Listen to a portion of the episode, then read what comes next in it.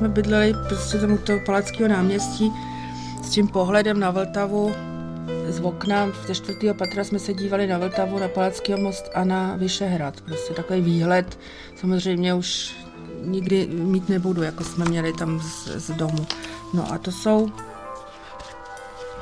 Dětství bylo skvělé, protože rodiče pro nás dělali všecko a táta prostě se vždycky staral. Máma byla většinu času v domácnosti a táta se vždycky staral, aby se nám dobře vedlo. A my jsme hráli tenis a Jirka hrál ještě, bratr hrál ještě hokej a potom, když táta už, už v podstatě od hned po válce začal, začal psát filmové kritiky a začal dělat do filmu.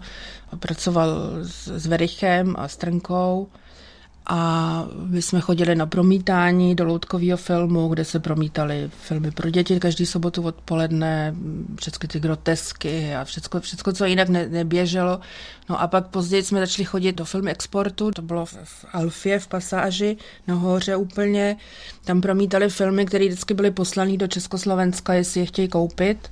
Oni je párkrát promítli a řekli, že nekoupí, takže já jsem tam třeba viděla všechny James Bondy, do té doby už jsem viděla v Praze, vždycky jsem se vytahovala ve škole, že jsem viděla James Bondy. Byl tam u toho překladatel a, a sedělo se tam v, v promítačce a, a prostě viděla jsem všechny filmy, takže no a táta se znal samozřejmě s, s známými režisérama a, a, a lidi od filmu k nám chodili domů a tak, takže to bylo takový um, prostě měli jsme se dobře, no. Zuzana Brejchová prožila většinu života v cizině, i když vlastně jen skok za českými hranicemi. Vzpomínky na Prahu jsou ale dodnes živé a některé obrazy se těžko vymazávají z paměti. Vyrůstat v Praze na konci éry Antonína Novotného muselo být svým způsobem zábavné. Navíc Brejchovi patřili ke smetánce. Otec Bohumil byl ředitelem filmotéky Československého filmového ústavu a práce ho zjevně bavila – jeho tři děti zase zjevně bavilo mít takového otce. Jsme stále ve vídeňském bytě a listujeme fotkami z dávných časů. Tenkrát neexistovalo žádný video, my jsme měli potom doma promítačku na 16 mm a půjčovali jsme si filmy z filmotéky, vždycky nám přivezli, co jsme si objednali promítali, přišli jsme ze školy a už se otevřely dveře skrz eh, pokoje, to byly tři pokoje takhle za sebou a promítalo se z dětského pokoje až, až do ložnice na plátno a promítali jsme si filmy, že jo.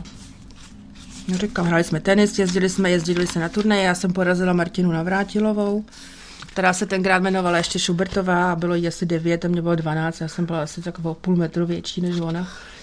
Ona to popisuje v těch jedných pamětech, že se nad ní ta její soupeřka tyčila jak věž, nebo něco takového tam píše. Ale my jsme se pak kamarádili, protože její otec, pan Navrátil, řekl, jestli třeba by se starala o i o ní, dávala na ní, na ní pozor a tak, aby tam nebyla sama, když on nemohl jet s sebou a tak, takže eh, naše dokonce jednou vzali jí na turnej místo mě řekli, že ona je lepší, takže ji vemou na turnaj a ne mě. Já jsem seděla u bábinky to a ona byla na turnaj.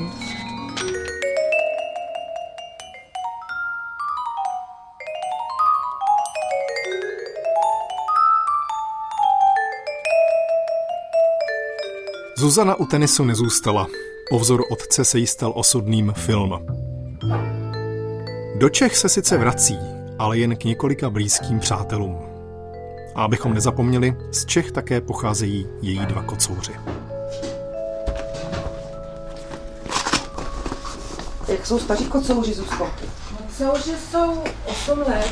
Jsou to emigranti. Emigranti? Ne, jsou to migranti. Migranti. Emigranti to nejsou eh, migranti, protože eh, mám tam kamaráda, kterýho asi Jirka taky zná, Kačera. Jo, Ivo, Ivo na koni. Kachtík, Ivo Kachtík, Na koni na koni, no jasně.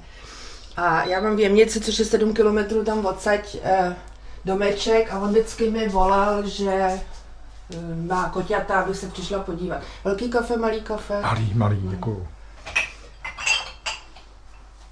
A přišla jsem tam, měl koťata a se ta jedna strašně zalíbilo a měl takový velikánský uši a já jsem říkala, je to ušatý torpédo, tak to torpédo mu zůstalo to jméno a on si rozmyslel, že chce ke mně do Vídně. A jak byl mrňavej, tak za mnou chodil do auta. Vždycky, když jsem odjížděl po kafi, tak za mnou chodil do auta. Stačí to takhle mrňavý nebo něco větší? Tak, malinko. Ještě. A kačer říkal, vem si ho, vem si ho, já stejně kocoury nechci, nechytaj myši. Tak jsem dva roky odolávala, pokaždé, když jsem se tam zastavila, tak torpédo tam jak kdyby na mě čekal, okamžitě přišel a, chodil, a, a chtěl do auta. Tak pak už kačer říkal, já nechci, já je vyhodím. Tak jsem řekla, já si je vemu, na podzim si je odvezu. Ještě s jeho bratrem, aby, aby byly dva, protože zase, když nejsem doma, aby tady byly dva. A ten jeho bratr, já jsem myslela, že to je kočka a pak se ukázalo, má takový dlouhatánský chlupy, takže to nebylo vidět, že to kocour. A ten a se teda bojí, takže ten nepřijde ten vůbec. se bojí, chlupidlo se bojí. Chlupidlo je strašně krásný, má dlouhatánský chlupy a zjistili jsme, že, teda já jsem zjistila, že musí být eh, poloviční turecký ván. To, je, to jsou strašně krásné kočky, které žijou v Turecku, pocházejí z Turecka z, z, kolem Vánského jezera. Loví ryby a umí plavat. A mají mezi, mezi drápkama mají takový plavací blány vpředu. A to, ten chlupidlo to má. Kde se to vzalo v Falkovicích, turecký ván, protože to je taková rasa, eh, která není tak běžná. No tak je tam zaválí nějaký migranti. A on má takhle dlouhý chlupy. A ten nepřijde. Ten nepřijde, ten je schovaný určitě už ve skříni. Tak, Honzi, bereš si kafe? Tady, má, tady Děkuju. tady kafe, mlíko je na stole, tři, cukr je na stole. A já si dám jenom vodu. Fakt nechci, já jsem jedno Dala- kafe ráno měla. Jsem, postavila jsem na stůl. Jsem vyhrabala strašnou spoustu věcí. Akorát, co jsem nenašla, je můj památníček, což mě mrzí, ale tím, jak jsem všechno předělávala, tak Nikde nenajdu není. vůbec nic. Vyndala jsem například panenku, kterou jsem si brala sebou, sebou do emigrace, protože my jsme jeli e, oficiálně na 14 dní do Jugoslávie 18. října 1968 a s, dvoudenním tranzitem Rakouskem a tady už na nás čekali tátovo známí, kde jsme bydleli první 14 dní a táta pak už našel, táta, táta tady měl eh, slíbený zaměstnání. Takže my jsme jeli do jistoty, přesto si nikdo nedovedl představit, jaký to byl šok, že když jsme byli materiálně zajistění od začátku. No a jak máma zbalila nám věci jako do Jugoslávie, k moři, že jsme tam měli plavky a ručníky a takové věci, tak já jsem to potom tajně skoro všecko vyndala. A dala jsem si tam věci, které jsou pro mě důležité, jako třeba moji sbírku fotografií herců, sbírku fotografií, co jsem měla, pohledy, co jsem sbírala, tuhle tu panenku a ještě nějaký jiný věci, prostě, které by byly děsně důležité. Takže jsem věděla, že jsme jsme si mysleli, že se tam v životě nepodíváme. Že? Po 21. srpnu 68 přišlo totiž dilema, co dělat. U Brejchů bylo rozhodnutí ovlivněné událostí, na kterou se opět nezapomíná. No, v noci s, jsem 23. na 24. z 22. na 23. už přesně nevím, jsem ležela, my jsme měli takový tři pokoje takhle vedle sebe a okna v čtvrtý patro na Palackého náměstí, dům u pomníku, vytrvalost vede k cíli překoná i dlouhou míli, stojí na baráku. A já jsem ležela v takzvaném dětském pokoji, četla jsem si, bylo asi půl jedenáctý a najednou slyším ráno, slyším, jak se sype sklo a na mě se sype omítka ze zdi. A já jsem se tak podívala nad sebe a vidím tam prostě díru ve zdi a to člověka nenapadne, že jo, že střílí. A tak ještě rozmýšlím, co to, co to je, jestli jsem se říká, kámen to nemohl nikdo hodit do čtvrtého patra. A najednou spustili. A jak jsem to znala z amerických filmů, tak jsem se umrskla na zem a šla s, obývákem a, a až do ložnice k rodičům a říkám, Ježíš Maria, oni střílej. A táta říká, zůstaň dole, zůstaň dole, oba taky z, z toho, že jo, brácha. A proplazili jsme se na druhou stranu bytu k záchodu, protože to bylo, to šlo, to šlo do baráku, potom tam u dveří, že východových. A tam jsme přespali, táta přitah ještě nějaký peřiny, tam jsme přes, přespali a pak jsme šli druhý den, ten byt byl v, rozstřílený, v podstatě rozbitý okna, spálený záclony, na kobercích byla vrstva vomítky, na, v obrazy byly přibitý nějakýma ránama na zeď, prostě strašný. Tak jsme šli do filmového archivu, ten byl na Žižkově, myslím, že tam ještě pořád na Žižkově, v Malešicích. A tam jsme byli, myslím, tři dny. A pak jsme se vrátili a táta se tak rozhlíd po tom, po tom bytě, že ty spálený záclony, ty díry, to všecko, řekl, my jdeme, protože tohle to už nebude. Tohle už prostě nebude.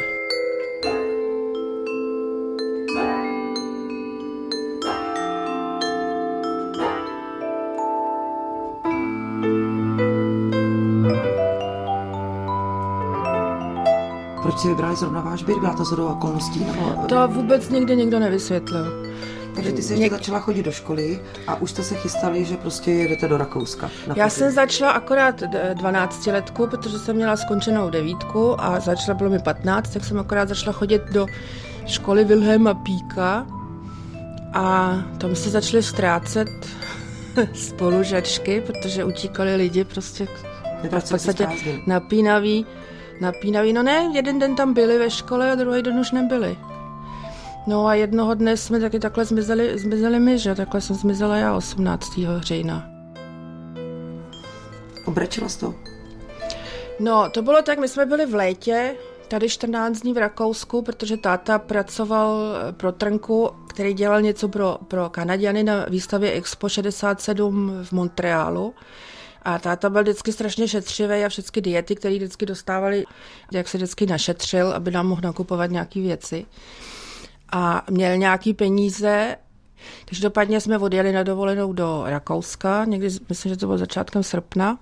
No a mně se tady strašně líbilo, protože jsme chodili, nakupovali, že jo, kupovala jsem si desky tady a prostě všechno bylo takový úplně jiný. A ani se mi odsaď nechtělo, ale potom, když eh, přišla okupace a Najednou se mi to tak všechno rozleželo a když pak jsem se dozvěděla, teda, že máma s tátou se rozhodli, že, že, že půjdem, tak já jsem nechtěla. Já jsem se loučila, já jsem obcházela místa, které jsem měla nejradši, a, ale že jo, nikdo se mě neptal.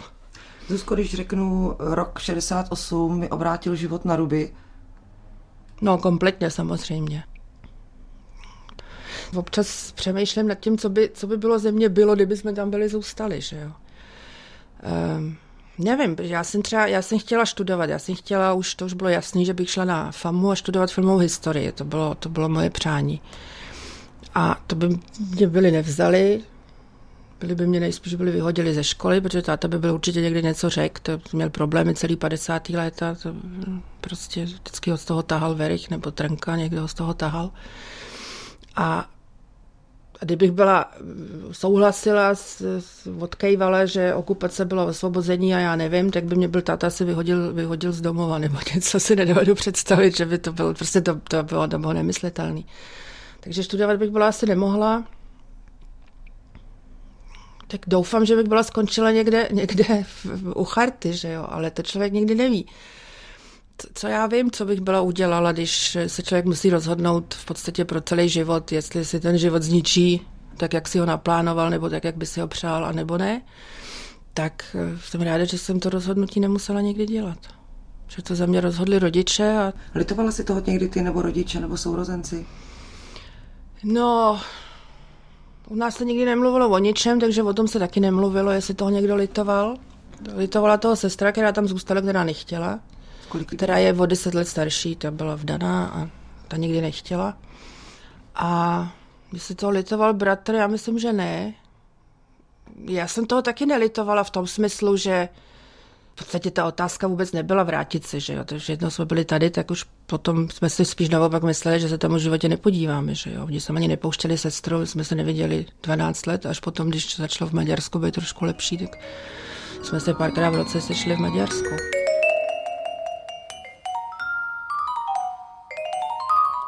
Emigrace byla těžkým rozhodnutím pro celou rodinu. Bohumil Brejcha naštěstí měl ve Vídni přátele. Do začátku rodině pomohl rodák z Československa, ale tehdy už dávno vídeňák, průmyslník a mecenáš Herbert Turnaur. Díky němu nešli do úplné nejistoty, ale přesto. Jaký to bylo? Musela se začít chodit do školy?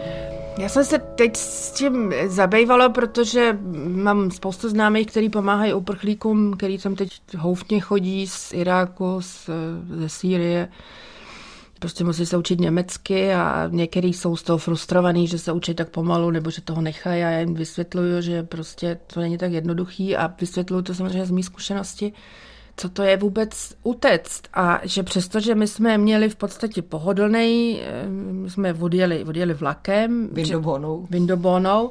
Čekali na nás tady známí, který nás ubytovali ve vile v 18. okrese. Jsme měli dva pokoje, nám tam dali než táta našel byt, táta měl práci. Tenkrát eh, to, že dostaneme azyl, bylo úplně samozřejmé. Dostali jsme ho do pár měsíců a přesto i jednom z žádostí o azyl už mohli lidi pracovat, takže to všechno prostě bylo jednoduché, že jo. Tak přesto jsme dlouho v podstatě z dnešního pohledu byli všichni v takovém šoku. Táta uměl perfektně německy, protože táta vyrost z části ve Vídni. Jeho tatínek byl legionář a dostal jako odměnu místo na velvyslanectví tady jako úředník a táta tady odmaturoval ve Vídni. V české škole sice, ale samozřejmě se naučil německy, takže uměl perfektně německy. Máma uměla německy ještě ze školy, tak jako jakž tak, že já jsem německy neuměla vůbec.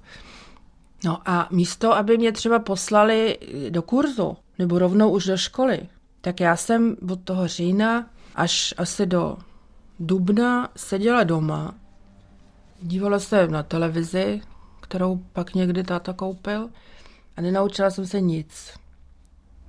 A pak eh, samozřejmě bylo jasný, že půjdu do školy, takže na gymnázium, takže pak mě táta, nebo já jsem šla s tátou zapsat se a tam jsme seděli v, v ředitelně s ředitelkou a ona říkala, jako, co bude, když neumím německy a táta řekl, jako, že se zaručuje, že se mnou problémy ve škole nebudou, že jsem vždycky byla výborná ve škole. A musela jsem dohánět rok latiny, protože oni měli 4 až 5 hodin latiny v týdnu, takže hodně. A já jsem to musela dohnat do září ten celý rok za tu třetí třídu a v Němčině. Táta našel tady jednu studentku Češku, která chodila dvakrát v týdnu k nám domů a doučovala mě tu latinu. A na té latině já jsem se učila současně latinu a němčinu protože jsem musela překládat, takže jsem se učila latinskou gramatiku a na té latinské gramatice v podstatě tu německou gramatiku. A mám takový zážitek, jak jsem stála ve dvoře, prostě že jo, první, první školní den, celý gymnázium je nahnaný do dvora a tam mluví paní ředitelka, která jako všechny vítá a tak, jak to je. A pak se zpívá hymna. No a já jsem tam stála, samozřejmě rakouskou hymnu jsem neuměla, ale měla jsem takový pocit, že se nesmím odlišovat, nebo abych nebyla jiná než ty ostatní, tak jsem tak nějak tou pusou hejbala, lapala jsem tam po, po dechu jak, jak ryba a prostě připadala jsem si úplně příšerně. Nobody loves you when you're down and out. Nobody sees you when you're on cloud nine. Přišla 70. léta. Přetrhnout už navždycky všechny nitky vedoucí k domovu bylo samozřejmě těžké. Tím spíš, že Zuzanina sestra a babička zůstaly v Československu. Ale na přelomu 70. a 80. let se situace přece jenom změnila. Tenkrát byly, že byly Helsinky, pak už to jako, že na ně dělali v podstatě zvenku nátlak, že když to podepsali, tak by měli nějak i nám jako umožnit a byla tenkrát možnost se vyplatit ze státního svazku. Ale na to si spíš sednem, ne? A na počátku 80. let se to rodině Brejchových nakonec podařilo. Stalo to rok korespondence s československými úřady, dost nervů a dost peněz. Ale nakonec? Přijela jsem do Prahy, Sestra teda už nebydlela v našem starém bytě, ale měla na Vinohradech byt, který byl podobný, takový ten starý dům, něco jako mám já, takový tyhle ty dvoukřídlové dveře a, a takhle tyhle ty okna, prostě takový ten starý, starý dům. No a já jsem se osprchovala a jsem se běhla dolů. My jsme bydleli v Palackého náměstí, tak to nebylo tak daleko. Vešla jsem do našeho starého baráku, a dívala jsem se tam na schránky a tam ještě na těch schránkách bylo naše jméno. Ještě tam furt bylo Brejcha. A to byly takový ty schránky, co dole byly takový ty dírky kuletý. Takhle jsem tam strčila ten prst, jako jsem to dělala vždycky. A tam něco bylo a já jsem to vystrčila. A bylo to, že si máme vyzvednout telefonní seznamy. Asi z roku, nevím, 70, nebo od kdy to tam muselo být. Prostě tu schránku nikdo nepoužíval. Takže to bylo takový, že najednou těch 14 let nebylo. A teď to bylo pár dní před prvním májem a všude ve výlohách byly takový to se sovětským svazem na věčné časy a takový ty holubičky, jak to bývalo. A v masně takový ty konzervy ve výloze a nad tím ten Lenin, nebo tak, jak to bývalo, příšerný. A já jsem ještě šla potom na národní třídu, tam bydlela kamarádka, s kterou jsem byla pořád v kontaktu. A jsem do druhého patra k ním a zazvoním a vyběhne pes, kterýho jsem ještě znala, protože se dožil asi 18 let. A seděla jsem u nich tam, dělali mi kafe a tam bylo všechno furt stejný, protože to měli jako starý starožitný nábytek. Mně bylo, jak když opravdu jsem se vrátila v tom čase. A já jsem si najednou říkala, že se ze mě stalo něco, co jsem vlastně nechtěla. A já jsem tenkrát žila už sedmý rok s Iráncem, s kterým jsem se seznámila na vysoké škole filmové. Byli jsme spolu sedm let a byla jsem v Iránu a jeho rodiče byli skvělí a v Iránu to bylo báječný a všichni na mě byli šíleně hodní a, chovali se ke mně jako princezně, přestože věděli nevdana a, a katolík, že jo. Ale když jsem se vrátila zpátky, byl na nádraží, máma s tátou taky byli na nádraží a on byl na nádraží a já jsem najednou, jak jsem vystupovala, jsem se na něj dívala, říkala jsem si, to je cizí člověk. To prostě nejsem já a tohle to je cizí člověk. A já jsem se s ním několik dní na to rozešla. Po těch sedmi letech. Ale to už jsem předtím se seznámila s Pavlem Landovským, s kterým jsem dělala rozhovor. A když jsem se vrátila zpátky, tak eh, jsme zase znova ten rozhovor procházeli, aby jsme to ještě dodělali. A no jo, no. A pak, jak vždycky říkal Lendák, měli jsme spolu nějaký drobný. Život s Pavlem Landovským obnášel i zvýšené riziko zájmu STB. Zuzana se dokonce nedobrovolně dostala do kategorie prověřovaná osoba. Jednou ji dokonce vykradli. Dodnes se neví kdo, ale odnesl jenom korespondenci. Samozřejmě mi to nedalo, takže když jsem přišla potom z té policie asi ve 4 ráno domů, tak jsem tady stála a začala jsem křičet. Jsem si řekla, jestli mi sem dali nějaký odposlouchávací zařízení, tak jsem začala křičet, že se jich nebojím. že jsem si řekla, aby nemysleli, že prostě, že já jsem to viděla tak, že když jsme odešli do Rakouska a v podstatě nechali jsme za náma starý život a museli jsme změnit všecko, tak tady nebudu žít ve strachu. Prostě jsem to odmítla. Jsem si říkala, já se nebudu bát. Jsem ještě slíbila taky dědovi, když mě bylo 6 let, že se nebudu bát. To jsou Vánoce 68, to ještě sestra a její manžel a bábinka přijeli. A bábinka už byla úplně spletená, protože měla pocit, že to je za Rakouska Uherska a byla už úplně mimo. A tady mám fotku stromečku, který byl úplně příšerný. Pamatuju si to, bydleli jsme, měli jsme jako hnusný byt v, v sedmém okrese, to byl velký pokoj, pak taková chodba, který ta majitelka říkala, že to je kabinet, jako že to je, že to je pokoj. A vchod zvenku byl přímo do kuchyně. Kuchyň byla poměrně velká.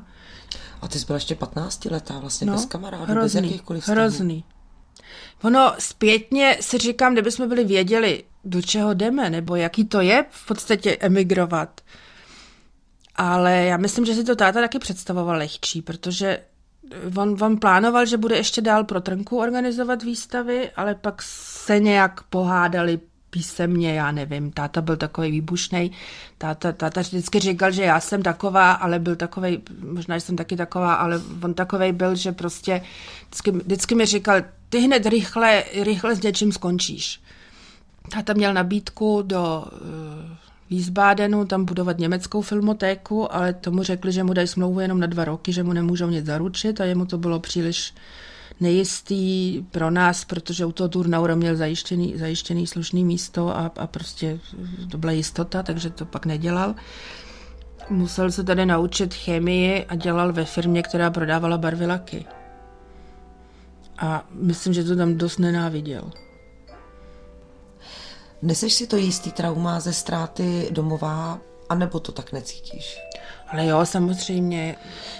Jednou uprchlík, vždycky uprchlík.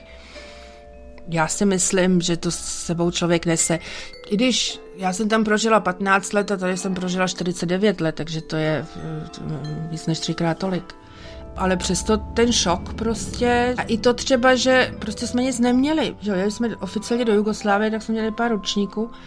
A od prvního hrnku, od první žičky prostě si člověk musí všecko koupit, takže napřed se koupí čtyři hrnky, že jo, pak se koupí ještě dva hrnky k tomu, aby jsme měli šest, aby mohl někdo přijít na kafe a e, rohošku. A pak byl podzim, pak najednou začala být zima, tak se museli kupovat zimní kabáty a musí se všecko všecko, co jsme doteď měli a některý, na některých věcech člověk vysí, tak všecko tam zůstalo, že jo. Prostě můj hrnek, z kterého jsem snídala, tam zůstal. Proto jsem ráda, že jsem obelstila mámu a vzala jsem si sebou třeba tu panenku nebo, nebo něco takového, filodendron, ano.